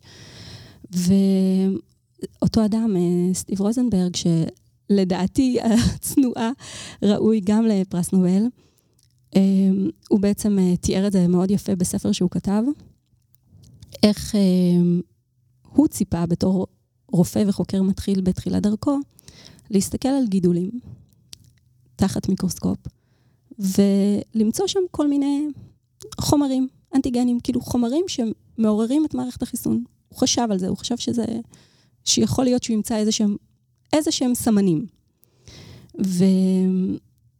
והוא הסתק... שם לב שבעצם יש הבדל בין אנשים, כלומר, שהוא מסתכל על מטופלים שלו במרפאה, ובגלל זה אני חושבת שהחלק הקליני הוא נורא חשוב, כאילו להיות hands on ולא להיות אה, רק חוקר או רק כן. רופא, אלא בעצם לנסות אה, לשלב בין הדברים. והוא מתאר את זה מאוד יפה, שכאילו ה, היה לו מין משרד עם דלת אחת לכיוון של הבית חולים והמרפאה שלו, והדלת השנייה למעבדה שלו. ובכל דלת אה, יש לך, פה יש לך סיפורי כישלון, ושם יש לך עכברים שדווקא מגיבים יפה לכל המחקרים שלך. כן. אז הוא פשוט מספר איך אה, הוא אה, הסתכל על, על מטופלים ו, וראה למשל אצל מטופל איזשהו גידול מאוד גדול, ואצל מטופלת גידול קטן. ו... והוא טיפל בשניהם באותה דרך, והוא שם לב שדווקא הגידול הגדול הולך ומצטמק. והאישה שהיה לה את הגידול הקטן, היא נפטרה מאוד מהר. אז, אז הוא הבין שבעצם יש איזושהי התנהגות ביולוגית שונה. כלומר, זה לא, זה לא משנה שלשניהם יש, לצורך העניין, מלנומה, או כל סרטן אחר. זה לא משנה, זה משנה מה הביולוגיה של הגידול. Mm. מה קורה שם, מה האינטראקציות שם. ו... והוא החליט כלומר, בעצם... כלומר, יכול להיות איזה מוטציות, איזה סוג מוטציות בדיוק, יש. אבל אז עוד לא ממש ממש ידעו לאפיין את זה, וזה היה יותר mm. קשה, אה, האמצעים היו פחות טובים, אבל הוא מבין שיש כאן משהו. ואז הוא אומר, אוקיי, אמ, כנראה זה קשור למערכת החיסון, וכנראה שהאיש שהיה לו את הגידול הענק הזה, הוא ידע לאותת למערכת החיסון שלו, אה, בואי, בואי עכשיו ותרפי אותי, כי את כשלת קודם. את כשלת באיתור, ועכשיו תעשי את העבודה שלך. ואצל האישה לא היה שם איתות. אז זה פשוט כבוי, והלימפוציטים שלה לא עובדים טוב. כן. ואז הוא כאילו, הוא אומר, טוב, אז יש שם משהו, יש משהו בתאים הסרטנים שקורה, שמזמין אליו את מערכת החיסון. מזמין את, ה, את התאים האלה. והוא הסתכל מתחת למיקרוסקופ, והוא לא מצא שם את הסמנים האלה. את האנטיגנים. הוא לא מצא, הוא לא מצא שום דבר, הוא לא מצא לא נוגדנים ולא שום דבר אחר. אז, אבל מה שהוא כן ראה זה שבתוך הגידול הם, הוסננו לימפוציטים. כלומר, הצליחו להסתנן ולהיכנס תאים של מערכת החיסון. Hmm. הם הצליחו להיכנס לתוך הגידול אצל האיש הזה. ו- והוא אמר, אוקיי, אז, אז אני, אני רוצה עכשיו להשקיע קצת אה, אה, זמן ו- ומחשבה, איך הם בכלל נכנסו לשם, ו- והוא, והוא עבד קשה מאוד כדי לחלץ אותם. אה, הוא מספר את זה גם בספר שלו, איך הוא חילץ אותם מטחול, טחול זה איבר מדמם, טחול של חזירים. אז כאילו כל המעבדה שם נראתה כמו איזה שדה קרב, הכל מרוח בדם, והוא פשוט אה, שלף את הלימפוציטים מתוך, ה... מתוך גרורות כאלה ואחרות ומתוך טחול, והוא ניסה בעצם להבין מה מפעיל אותם. והוא אמר, אם אני אדע איך להפעיל אותם, אז אני אצליח לעורר את המערכת חיסון, ועכשיו היא תעבוד טוב. Mm. אה, ואז הוא, הוא פשוט אה, ראה ש... אני חושבת, הוא הראשון שזיהה את זה, ו, ובגלל זה אנחנו מאוד מעריכים אותו כאדם הראשון שבעצם הבין מה המחשבה ש, שבעצם אימונותרפיה, זה, זה משהו שיכול להיות יעיל לסרטן. כלומר, אתה יכול להנדס כן. קצת את מערכת החיסון שלך כדי שהיא תפעל ועכשיו תעשה את העבודה שלה. כן. זאת אומרת, אז... במקום קרינה וכימו וכל מיני דברים שמגיעים מבחוץ, לנסות לא להשתמש לא ב... ב... במה שכבר, במכונות שכבר יש לנו בתוך הגוף. נכון, גם קרינה למשל לא כל כך הועילה למטופלים האלה, כי, כי לא כל הגידולים רגישים לקרינה, כן. ולא כל הגידולים רגישים לכימותרפיה, ו... והוא גם באמת היה מספיק שאפתן כדי לחשוב גם על, על ממש על ריפוי. אז, אה, אז הוא אה, אפיין איזשהו חומר שנקרא IL-2, אינטרלוקין 2. הוא הצליח בדרך שהוא בעצמו לא יודע להסביר איך אה, לשכנע חברות חיצוניות לסנטז חומר כזה. כאילו שהוא בעצמו לא היה מספיק משוכנע, אבל הוא רצה, אה, היה מאוד קשה להפיק את החומר הזה, והוא אמר, אני, אני חייב למצוא מישהו שישקיע בי ו, ויפיק אותו עבורי, והוא הצליח לעשות את זה. בשביל הסיכוי הקטן, שזה כן, כן יעבוד. כן, והוא בעצמו לא היה, לא היה משוכנע, והוא הבין, כאילו, הוא מצד אחד הבין גם שיש בו פוטנציאל מסחרי, מצד שני הוא הבין שהוא לא מספיק, עד שלא יהיה לו את החומר בכמות מספיק טובה כדי להוכיח את זה, כלומר, זה מין לופ כזה שאתה לא יכול לצאת ממנו. והוא הצליח לשכנע אה, חברות מסחריות לייצר את זה עבורו, ואז הוא נתן את זה למטופלים, ו- וזה עבד. כלומר, זה הצליח אה, לעורר את מערכת החיסון אצל אנשים ששום דבר לא עבד עבורם. Mm. אה, בטח שלא הכימותרפיה והאמצעים שהיו קיימים בעבר, אז, אז הוא הבין שזה עובד, אמנם עם פרופיל תופעות לוואי מאוד מאוד קשה, כי המערכת חיסון, כמו שאתה אומר, אה, כאילו יצאה משליטה וגרמה לחולי קשה, אבל היה, אבל היה אפשר להתגבר על זה ולנטר את זה, וזה עבד. זה היה מאוד יקר, זה היה מאוד קשה, אבל זו הייתה התחלה. כן.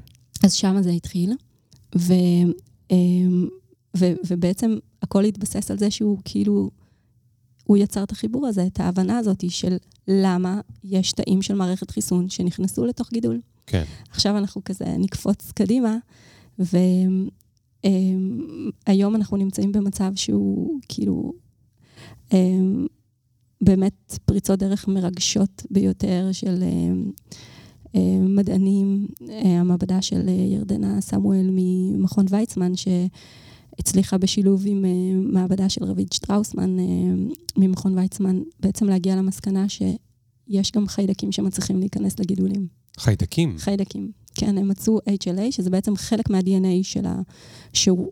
של חיידקים, שהצליחו להסתנן לתוך גידולים. זה חיידקים מהסוג שיש לנו בגוף הכוונה, או חיידקים שאנחנו מוצאים בגן שעשועים? חיידקים שיש לנו בגוף, וגם החיידקים שאתה מוצא בגן שעשועים הם גם בתוך הגוף שלך, אתה יודע, זה, כן. אז אה, זה, זה בעצם, אה, לשם זה מכוון רגע, לעתיד. אבל מה, מה, רגע, איך זה עוזר לי שנכנסים לשם חיידקים? אז אחד האתגרים הכי גדולים שלנו הוא לנסות אה, להיכנס לתוך גידולים. יש גידולים שהם פיזית מאוד מאוד גדולים, אז אתה, אתה רוצה לפרק אותם מבפנים, Mm, ואם אתה כבר מחבר את זה ל, אולי לתרופות אה, מונחות אה, ננו-טכנולוגיה, אז אתה יכול לגרום לזה שחיידקים אולי יסיעו את התרופות אה, בעתיד, כנראה לא רחוק, לתוך הגידול. מה, איך זה קורה? זה מטורף. איך זה מטורף. קורה הדבר הזה? מה זאת אומרת חיידקים יסיעו אז, תרופות? אז לא, אנחנו לא מספיק יודעים. כל- כלומר, זה נתונים שהוצגו אה, בשנים הממש האחרונות, אבל אה, אנחנו היום יודעים שיש לנו חיידקים, שאם, בוא נגיד, אה, ש, שיש להם חלק מאוד מרכזי ב...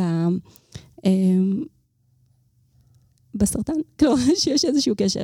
עכשיו, אם, אם אתה לוקח את זה טיפה אחורה, אנחנו בעשור הקודם דיברנו הרבה מאוד על, על הורמונים. כאילו, אנחנו אנשים שמונעים על ידי הורמונים, אנחנו, המצב רוח שלנו, כן. הרגל האכילה שלנו, אמ, המון המון דברים קשורים להורמונים, האדרנלין שמחזיק אותנו ככה אמ, מאוד... אה, אוקסיטוצין, דופמין, בדיוק. זה היה מאוד באופנה לדבר עליהם. כן, אוקסיטוצין, גם אה, הורמון אהבה וכל הדברים האלה. אז זה נכון, כלומר, זה, זה מוכח שיש לנו אה, נו- נוירוטרנסמיטרים כאלה ואחרים, והורמונים שמשתחררים מבלוטות שונות, אבל אני חושבת שהעשור הזה דווקא הולך להיות העשור של החיידקים.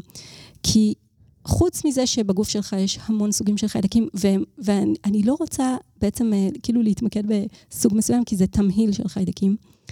אה, יש הוכחות הולכות וגוברות שהחיידקים של המעיים, מה שאנחנו קוראים המיקרוביום, המיקרוביום, יש להם אה, חלק מרכזי בהמון המון המון תהליכים. למשל, מצב רוח, השמנה, כלומר, אותו דבר, הרגלי אכילה, כן. אה, דיכאון, וגם אה, באיזשהו הקשר של הפעלת מערכת החיסון, או דיכוי שלה. אז אה, יש עבודות מאוד מאוד יפות שיצאו גם משיבא וגם אה, מאוניברסיטה בפיטסבורג, שפשוט הראו שעל ידי השתלת צואה, במטופלים עם מלנומה, ואנחנו מדברים על השתלה של צואה, כלומר חיידקים, שזה עבר איזושהי פילטרציה, זה לא שפשוט, אה, זה לא צואה. לא משתילים קקי. כן, אבל אה, בעצם החיידקים האלה שמוצאו מאנשים שהם הגיבו לטיפולים האלה, והושתלו בגופם של אנשים שלא הגיבו לטיפול בכלל, כלומר, לא היה לך כבר מה לתת להם ולא היה להם שום סיכוי, אז אה, אותם אחוז מסוים מהאנשים האלה כאילו גם הגיבו רגע, לטיפול. אז עצרי. אז מהמם. יש חיידקים אצל אנשים שהגיבו טוב לאיזשהו טיפול. נכון. אנחנו לא בדיוק יודעים למה, אבל זה גם לא משנה. זה היופי בהרבה מהדברים שאת אומרת. את אומרת על כל מיני דברים, אנחנו לא יודעים למה, אבל זה לא משנה כי לא, זה אבל עובד. זה- אנחנו יודעים שזה עובד. זה משנה, אנחנו שואפים כן לדעת מה האינטראקציות. ברור לנו שמדובר באינטראקציות אה, של החיידקים, שאנחנו עוד נגלה אותם. אבל הנה, יש לך מצד אחד הוכחות שאתה לא יכול להתעלם מהן. כן, אז רגע, אז יש את ההוכחה. אז. החיידקים האלה עובדים אצל אנשים שאצלם אצלם משהו עבד, הטיפול הזה. הוחדרו להם חיידקים שהגיעו לתאים הסרטניים והצליחו לעשות שם שינוי לטובה, אוקיי? נכון. עכשיו, אנחנו יודעים שאצל אנשים שונים אין בדיוק את אותם חיידקים. זאת אומרת, יכול להיות שיש את אותם חיידקים שלי ולך יש, אבל יש, יש גם חיידקים שהם שונים. אמ, ואז לוקחים מהצואה של האנשים שאצלם החיידקים האלה עבדו, ממצים את החיידקים האלה מהצואה, ומשתילים אותם אצל אנשים שלהם כנראה אין את החיידקים האלה, כדי שגם אצלם הם יעשו את העבודה הזאת. וזה עובד. נכון. כן, מקסים, נכון, מקסים, נכון, גם אה, טבעי ובריא. כן. אבל אז, אז פה באמת נתנו להם את החיידקים, ואחרי זה החזירו להם את הטיפולים האימונותרפיים, כלומר, אלה שדיברנו עליהם, שמעוררים את מערכת החיסון. זה לא רק, רק החיידקים, אבל כן, אנחנו מדברים על זה שבעתיד אולי אנחנו נוכל פשוט לקחת, כמו פרוביוטיקה כזאת, אז לקחת חיידקים, אה, ולהפעיל את המערכת חיסון ולנצח ככה את הסרטן. מדהים. עכשיו, אה, עכשיו, זה, זה לא... שזה כאילו, בנוסף לאימונותרפיה, עכשיו דיברת על דרך אחרת לגמרי, אבל, נכון? אבל זה גם אימונותרפיה, כי זה בעצם הפעלה של מערכת החיסון. אתה מפעיל ככה את מערכת החיסון על ידי חיידקים. אה, מה שהחיידקים עושים זה הם נמצאים שם כדי לקרוא למערכת החיסון. אז אנחנו, זה מה שאנחנו חושבים כרגע, שיש סיבה שיש לך כל כך הרבה חיידקים טובים Mm, אה, בתוך המעיים והם שומרים עליך. ואתה צריך. אותם, וכל שינוי שאתה עושה, לטוב ולרע. כלומר, אנטיביוטיקה, יכול להיות שאתה הורג הרבה מהם, אה, וזה ה downside שצריך לזכור. או למשל, אה, אה, איזושהי מחשבה שעכשיו כרגע אנחנו עובדים עליה, שכריתה של אה, ה appendix, שזה, כשיש איזושהי דלקת, appendicitis, יכולה לגרום לזה שהרסת עכשיו מאגר של חיידקים טובים, הוצאת מאגר מאוד. mm, ואתה צריך לאזן אותם בחזרה. אה, ויכול להיות שזה ישפיע על מערכת החיסון שלך, ובהמשך על תגובה שלך לטיפול אה, כן. אימונותרפי, במידה ויש סרטן. אבל אה, הדברים האלה בעצם גם, גם הוכחו לפני אה, בערך 20 שנה, כשהתחילו את ההשתלות צואה הראשונות, עם אנשים שהיו להם חיידקים עמידים בגוף, חיידקים שאנטיביוטיקה רגילה לא עבדה, והצליחו להראות שעם השתלות צואה, וזה פחות או יותר טיפול די מקובל, אפשר להגיד, כלומר, כי, כי רואים תוצאות יפות שאתה מגיע ל-dead end הזה, שאנטיביוטיקה לא עובדת, זה כאילו לחזור כן. אה, כן. אה, יותר מ-70 שנה אחורה, זה, זה די מפחיד.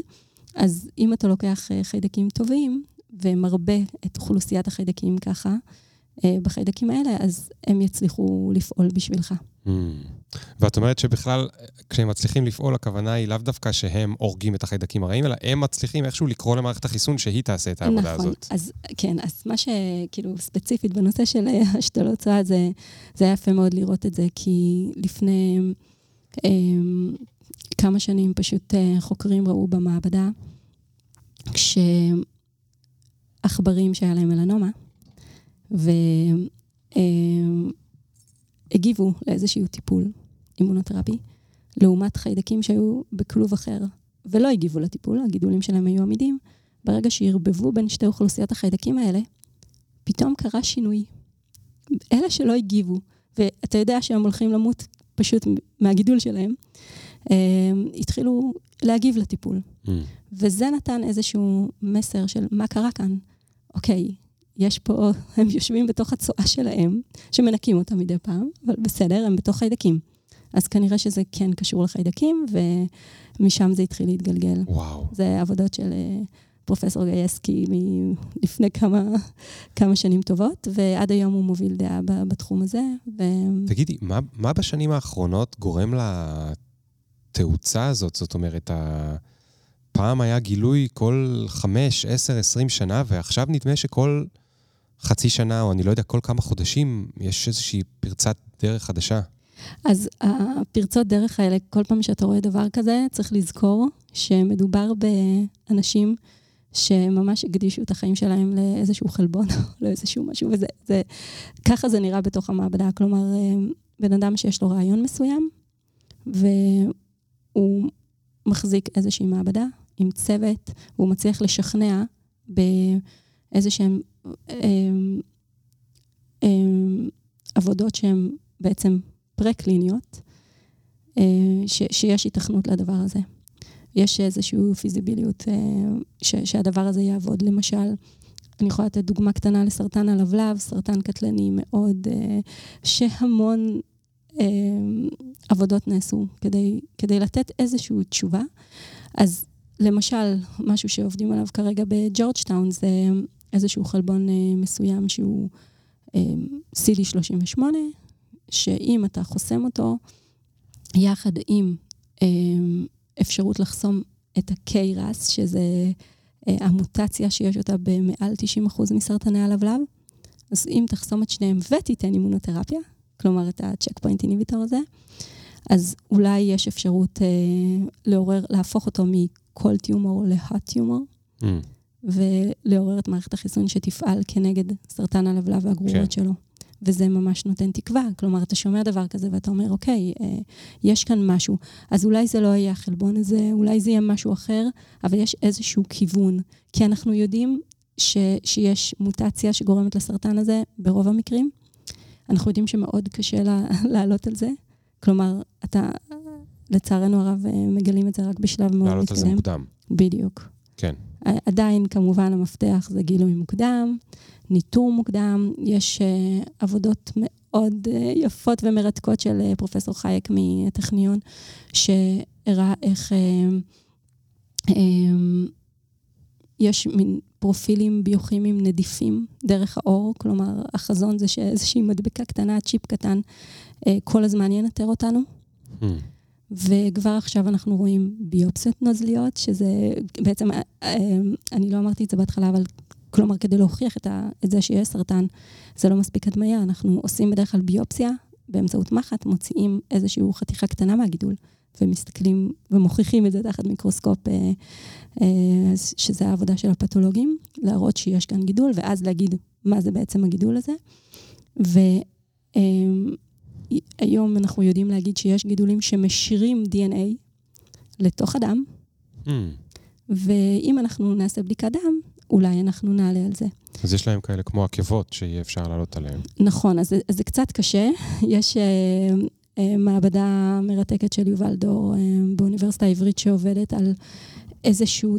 איזושהי דרך לבוא ולאתר בדיוק מאיפה הגיע ה-DNA הזה, שבנויה על איזשהו עיקרון של השתקה. כלומר, יש לך כבר את כל הגנים הדפוקים, אבל הם מושתקים, זה טוב. אה, ואז אם אנחנו נדע להגיד בדיוק אזורים מסוימים אמ, שיש שם איזשהו שינוי בהשתקה הזאת, אה, על ידי מטילציה, זה פחות משנה. אז אנחנו נאתר ונגיד מאיפה הגיע אותו... מאיזה איבר. מאיזה איבר, ואז נדע שיש שם סרטן. Mm. ואז אם למשל אחת לכמה זמן נעשה את הבדיקות דם האלה, אז פשוט נדע מה קורה ונתפוס את זה בשלב מוקדם, שזה כן. הסיכוי עדיין הכי טוב לריפוי. כן. תגידי, כשאת אה, לפעמים מדמיינת כאילו מה יהיה ב-2050? אני מדמיינת את החמש שנים הבאות, ואני אשמח גם שנשב ונדבר כאן עוד חמש שנים על זה, כי, כי זה endless, כאילו, זה באמת, באמת, זה מדהים, החל מקארים, אמ, שזה אה, איזשהו חימרה בין אנטיגן, אה, בין נוגדן ל... ל ל-T-סל רצפטור, שזה בעצם לקחו שני סוגים של לימפוציטים, B ו-T, הנדסו אותם יחד, כי לכל אחד יש יכולות אחרות, ואמרו בוא נחבר אותם באופן סינתטי, כלומר בוא נכניס לאנשים, פשוט נזין אותם ב... ב אה, לימפוציט מסוג חדש, כן. שהוא סופרמן כזה. או, או למשל, בואו נמצה את הלימפוציטים מהגידול שלהם, נוציא איזו חתיכה גרורה קטנה שהיא נגישה לנו, נחלץ משם את הלימפוציטים, נרבה אותם במיליונים. ויחד עם כל מיני פקטורים כמו IL-2 שמעוררים את מערכת החיסון, נחזיר אותם פשוט למערכת של הבן אדם. וכאילו, נחזיר לו את המערכת שלו, רק כן. במצב משודרג. כן. אז אני חושבת שהעתיד הוא באמת הולך לשם. גם הקארים האלה, שהם בעצם השילוב בין יכולות שונות של אה, תאים של מערכת החיסון, השילוב הזה הוא, הוא יכול לחולל פלאים. זה כמובן תלוי טריגרים ואיזה שהם... אה, אתה צריך להתגבר על המון פקטורים שקשורים לדחייה של הדבר הזה, ו... כן. עכשיו לא תגידי, את, את מתחילה לדבר פה על דברים שהם מזכירים את, ה... את, ה... את הביו-האקרים. זאת אומרת, את זה שאנחנו נוכל בשנים הקרובות להתחיל, יכלו להשתיל לנו איברים אה, מתישהו, נוכל להיות יותר אה, ביונים ממה שאנחנו היום. כבר, כבר עושים את זה, זאת אומרת, באמצעות אה, אה, תרופות מסוימות, אבל ככל שאנחנו מתקדמים במחקר הגנטי, אנחנו מגלים איך אנחנו יכולים להיות יותר חכמים או מהירים, או אני לא יודע. כמובן, אני אומר את זה בצורה פשטנית, וזה אף פעם לא כזה פשוט, אבל אה, בעתיד אנחנו, אנחנו רואים שיכול להיות שאנחנו נוכל להיות יותר, יותר כל מיני דברים. יותר חזקים, יותר עמידים, יותר... נכון. עכשיו, נחזור רגע לעולם המיקרו. זאת אומרת, אנחנו מכניסים עכשיו לגוף, נגיד, איזשהו סופר תא, סופר לימפוציט, שהוא מורכב, יש לו כוח של שני לימפוציטים, בבת אחת, והוא מדהים, והוא מסתובב לנו בגוף. אבל כל התהליכים האלה, הם... אנחנו לא יודעים מה יקרה... את, זה, זה פשוט קצת מזכיר את, ה, את מה שעשינו ל... זאת אומרת, אני אהיה רגע פסימי כדי שתוציאי אותי מזה. מזכיר קצת את מה שעשינו לכדור הארץ. זאת אומרת, באנו בתור uh, בני אדם ואמרנו, נגיד, היי, אנחנו נורא צריכים uh, עפרונות ובתים, אז התחלנו לכרות עצים. ורק 50 שנה, או 500 שנה אחרי, אמרנו, אופס, כרתנו עצים והורדנו את uh, חלק מהחמצן בעולם. או עשינו כל מיני דברים בים והרגנו את האצות שעוזרות לנו לייצר uh, uh, חמצן. זאת אומרת, אנחנו לא יודעים, וגם בגלל שזה, בגלל שזה הגוף שלנו, יכולים להיות תהליכים שהם... שרלוונטיים רק בעוד 20 שנה, אנחנו מתחילים להחדיר לגוף כל מיני דברים חדשים, אבל אנחנו לא יודעים... זאת אומרת, תופעות הלוואי המיידיות הן נצפות, אבל אנחנו לא יכולים לדעת מה יקרה בעוד 10 שנים או 30 שנה בגוף, בגלל שהכנסנו אליו איזשהו משהו כזה. נכון, אבל אני דווקא הייתי לוקחת את זה לכיוון אחר. אמ, למשל, האנטיביוטיקה שאנחנו, אה, יכול להיות שנפענח את הנזקים שקרו למערכת החיסון בעקבות האנטיביוטיקה, זה משהו שדווקא אולי כן אה, יפתח לנו כיוונים חדשים. ונתחיל לצמצם את מה שאתה כן מכיר כגורמי סיכון אה, מוכרים וידועים אה, לסרטן. כן. אז כאילו, תתחיל בזה, קודם כל. אבל, אבל מה שאתה מדבר, כאילו, ברמה הכי פשטנית, הנה, אנחנו מתקנים מסתם בלב, מחליפים מסתמים. כן. האנשים חיים עוד הרבה מאוד שנים. נכון. כי הלב שלהם לא קורס. אז אתה יודע, זה, זה כאילו, זה כבר פה. ככל שאנחנו חיים יותר, כנראה שאנחנו נראה יותר ויותר גידולים סרטניים, כי אני לא יודעת אם, אם אפשר להגדיר את זה ככה, אבל כ- כרגע זה לא נראה שהאיברים אמ, של... יש, יש לנו למשל איברים שהם כנראה לא אמורים לשרוד איתנו כל כך הרבה שנים. אז כמו שדיברנו קודם על מערכת השתן שהיא מנקה רעלנים, אתה מעמיס עליה המון ג'יפה כל השנים. אז, אז יכול להיות שבאמת אתה תראה שם יותר גידולים, אבל אם תדע לאתר אותם מוקדם, אז זה בעצם הסיכוי הכי טוב. כן. ואם לא, אז נדע לטפל. הייתי פעם בהרצאה, אה, שכחתי את שמו של המרצה, אני מצטער, של הדוקטור, זה היה לפני איזה 12 שנה. אבל הוא, הוא הסביר שם שאם היינו חיים מספיק זמן, זאת אומרת, אם נחיה מספיק זמן בלי לחטוף שבץ, או דום לב, או, או משהו כזה, בסופו של דבר, לכולנו יהיה סרטן. זאת אומרת, המוטציות האלה, מתישהו, אה, פשוט מזה שאנחנו חיים ואוכלים ונושמים ונמצאים בסביבה אה, לא סטרילית, בסוף המוטציות האלה מגיעות. זאת אומרת, בסוף, אז... אם כולנו נחיה עד גיל, נגיד 300, אז ל-100% מהאוכלוסייה היה, היה סרטן. אז, אז אנחנו חושבים שזה, שכרגע כל הזמן יש לנו תאים כאלה, אבל בגלל שאנחנו יודעים, יש לנו מנגנוני בקרה מאוד טובים, אז הם יודעים לשלוט בהם. אבל מה שאתה מתכוון זה שבעצם אה, אה, הסרטן אה, יצליח אה, כאילו באמת להתגבר על, על המנגנונים האלה של התיקון. כן. כן. כן. ו- וזה, ואתם מנסים נכון. להביא מנגנוני תיקון למנגנוני התיקון. בדיוק, בדיוק. ואני חושבת ש, שבאמת זה, זה, זה בלתי נדלה. כאילו, אני כרגע אה, מתמקדת באמת בנושא הזה של אה, השתלות צואה וטיפולים חדשים שיכולים לשפר את הטיפולי האימונותרפיה הקיימים, במקביל לאיזשהו... אה, ניסיון לבנות מודלים מבוססים בינה מלאכותית. כן. מבוססי AI, כדי שתוכל באמת לדעת, לחזות מי יגיב לטיפול ומי לא, ולמי יהיו תופעות לוואי ולמי לא. זה בעצם ה database שיש לנו כרגע, שהוא מבוסס על מטופלים שקיבלו אימונותרפיה לכל מיני גידולים סולידיים. אנחנו mm. עובדים על זה בג'ורג'טאון, ועובדים על זה כמובן גם בשיבא ובעוד מרכזים. ולמכון אלה יש אה, יכולות מאוד יפות, אבל כמובן שרק שיתוף פעולה גלובלי, כשיהיה לך כן. הרבה מאוד מספרים.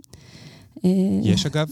יש, אבל זה מאוד מאוד קשה לעשות את הדברים האלה, כי לעשות database טוב, אתה חייב לבסס אותו על איזושהי שאלה. כלומר, ה database בג'ורג'טאון כרגע הוא, הוא סביב שאלה של אה, תופעות לוואי שקשורות לאימונותרפיה, על המנעד השונה שלהם, ולנסות למצוא כל מיני קורלציות uh, שקשורות לאוכלוסיות מיוחדות שלא מיוצגות mm. במחקרים הקליניים, כמו שאמרנו בהתחלה, ולנסות לבדוק uh, האם אתניסיטי שונה או איזשהו פקטורים שונים יכולים להשפיע, אבל לא רק מאפיינים דמוגרפיים, כן. אלא גם מאפיינים מולקולריים שונים. ו- ויש מי שמשקיע את...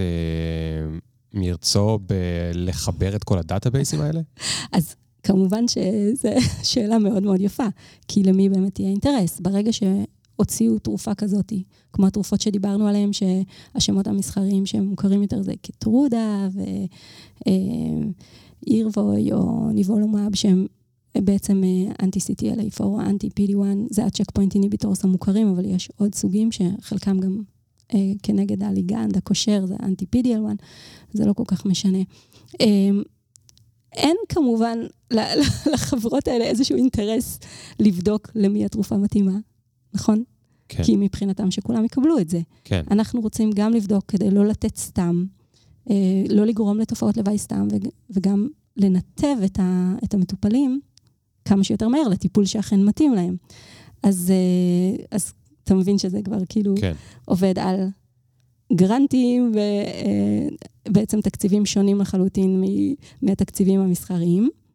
זאת אומרת, המנוע, המנוע העיקרי הוא התקציבים המסחריים שמגיעים מחברות התרופות. אז זה יותר גדול מהמנוע של כמה המדינה שמה. ברור, להם זה. יש את האינטרסים שלהם, כן. שהתרופה כן. הזאת תצליח, שזה טוב לכולם, נכון? כן. וכמה שיותר נקנה אותה, כולנו. אם אתה קונה את זה, זה, זה לא משנה אם אתה מקבל את זה דרך קופת חולים או סל בריאות, זה לא משנה.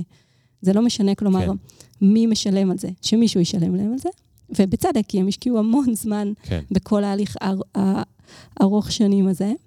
אה, והחזיקו צוותים אה, עצומים כדי באמת להראות את זה, וזה עבר את כל השלבים, וזה התחיל בעכברים, בדרך כלל במודל עכבר וכולי וכולי וכולי. ולעשות מחקר קליני כזה, פאזה שלישית, שהוא בדרך כלל רב-מרכזי, זה, זה תיק, זה כאילו... אה, והמון אנשים זה עולה מיליונים. אז צריך להחזיר את ההשקעה וצריך כן. גם להרוויח. אנחנו, בתור הצד השני, שזה בעצם אונקולוגים וחוקרים, אנחנו רוצים uh, בעצם uh, כמה שיותר לדאוג לרפואה מותאמת אישית, להתאים את הטיפול למטופל או את המטופל לטיפול, כאילו, כלומר, אם הגידול שלו הוא גידול קר, אז להפוך אותו לגידול חם, ולנסות לראות איזה מניפולציות יהיו גם uh, harmless ככל האפשר, כי אנחנו לא רוצים ליצור נזקים. אז רגע, אמרת משהו קצת uh, זה, ואני רוצה רגע לעשות בו סדר. אמרת, לחברת התרופות יש אינטרס לעשות משהו גנרי. טוב, אולי גנרי זה מילה בעייתית עם חברות תרופות, אבל משהו שהוא עוזר לכולם במידת מה. אנחנו, אמרת, אנחנו כאונקולוגים יודעים שהטיפול הכי טוב הוא טיפול שהוא פרסונלי. הוא מיועד ספציפית לאדם ספציפי עם פרופיל ספציפי של, אה, של הבעיה ושל התאים ושל המקום שבו זה נמצא וכולי וכולי וכולי. האם יש דרך או האם אתם רואים שגם הטיפול הפרסונלי יכול לעבור commercialization? זאת אומרת, משהו מסחרי, כי טיפול פרסונלי בסרטן נשמע משהו שהוא כנראה עולה הון תועפות. אבל האם אנחנו נוכל להיות יום אחד במקום שבו כל אחד יוכל לקבל טיפול טרנס... במקום שאני אקח אה, אדוויל עם 200 אה, מיליגרם אה, איבופרופן, יהיה לי משהו שהוא מאוד ספציפי לי, אבל גם בדקו אותי בצורה פרסונלית. כאילו, עשו לי את כל מה שאתם עושים היום בהון תועפות, אבל במחיר שהוא מאוד מאוד זול. נכון, אז בוא, אוקיי, בוא ניקח את זה טיפה כזה down to earth. קודם כל, מי, מי בכלל נגיש לאימונותרפיה? וברור שאנחנו מדברים על מדינות שהן יותר מבוססות, מדינות מערביות, שזה כבר בעצם הדאונסייד הראשי, וצריך לזכור את זה. חברת תרופות, האינטרס שלה זה למכור כמה שיותר תרופות, מהסוג שהיא ייצרה. ואנחנו רוצים בעצם, כן, לאפיין את המטופלים בצורה כזאת שנדע להגיד מי יגיב לטיפול מראש, לנסות לחזות אפילו מה, מה סיכויי התגובה הכי טובים ולאיזה טיפול. דוגמה שלא דיברנו עליה במלנומה, כי בכוונה לא נתתי את הדוגמה הזאת, כי דיברנו על אימונותרפיה, אבל יש תרופות שהן, אה, ברגע שאתה מאתר מוטציה מסוימת, יש מוטציות שהן ברות טיפול. כלומר, יש להן איזה שהם אה, כדורים, לצורך העניין, או תרופה שהיא מוכוונת אה, מטרה, ואז אתה לא תדע האם להתחיל, למי שנושא את המוטציה הזאת, למי להתחיל בטיפול שהוא אימונותרפי ולמי להתחיל בטיפול שהוא טארגט. כן. אז לא תצפה שיהיה לחברת תרופות איזשהו אינטרס להשוות בין, שני, בין שתי הזרועות האלה. ואז זה או gut feeling או כן. משהו אחר. אז זה כן משהו שלמשל אה, פרופסור אטקינס, שאני עובדת איתו, לקח על עצמו לפני הרבה שנים כבר אה, זה הוא מדיאטת אטקינס? לא, לא. מטופלים שאלו אותו את השאלה הזאת כמה פעמים. אבל, כאילו... אבל אולי לחברות התרופות יש אה, אינטרס לעשות, גם לעשות מערכת שתיצור לי תרופה פרסונלית.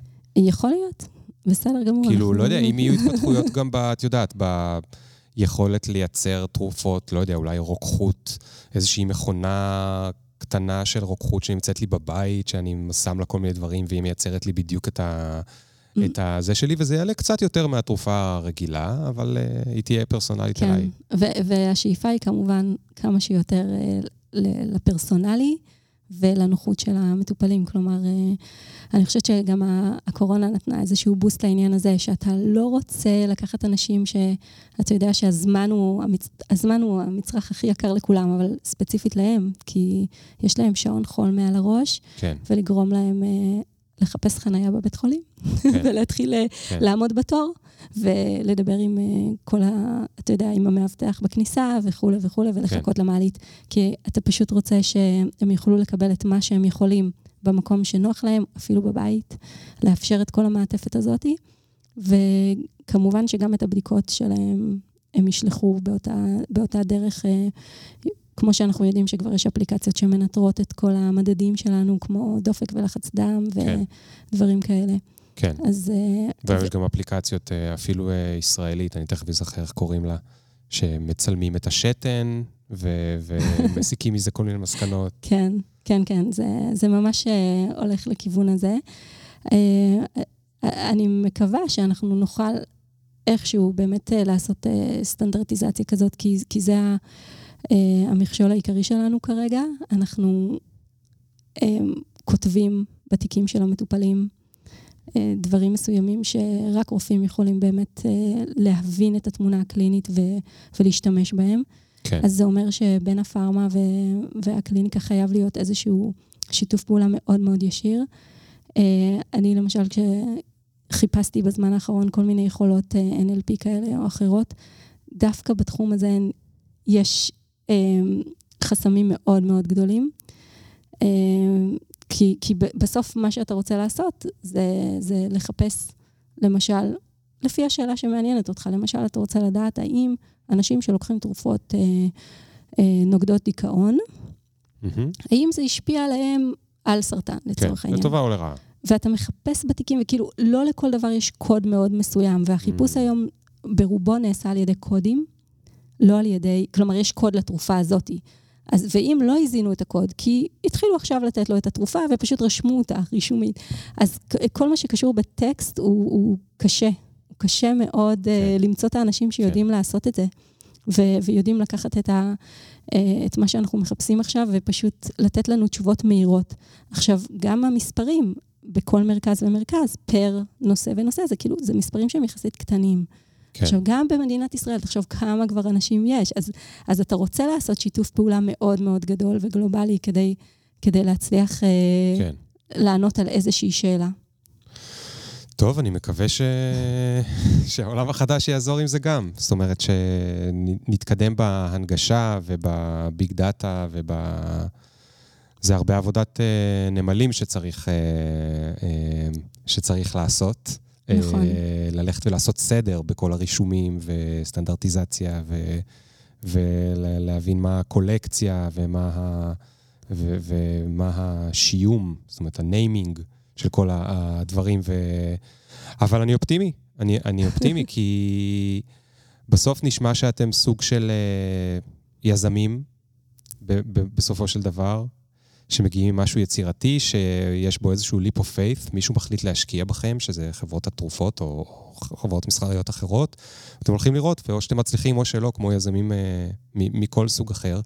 ואני מקווה שיגיעו, אה, או שכבר יש, יזמים אחרים שיעסקו בקומרשיאליזציה של זה, או בפרסונליזציה של זה, או בלהביא את זה הביתה, בלחבר את כל המידע, ו...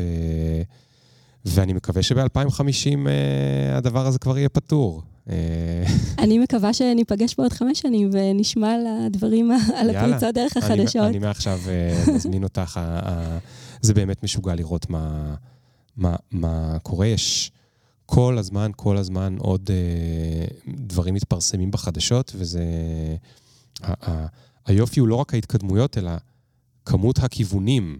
היום דיברנו על אה, אימונותרפיה ודיברנו על חיידקים, שהם חלק מזה שהסברת, mm. ועל השתלות צואה, אה, ודיברנו על אה, חיבור של שני לימפוציטים למשהו חדש.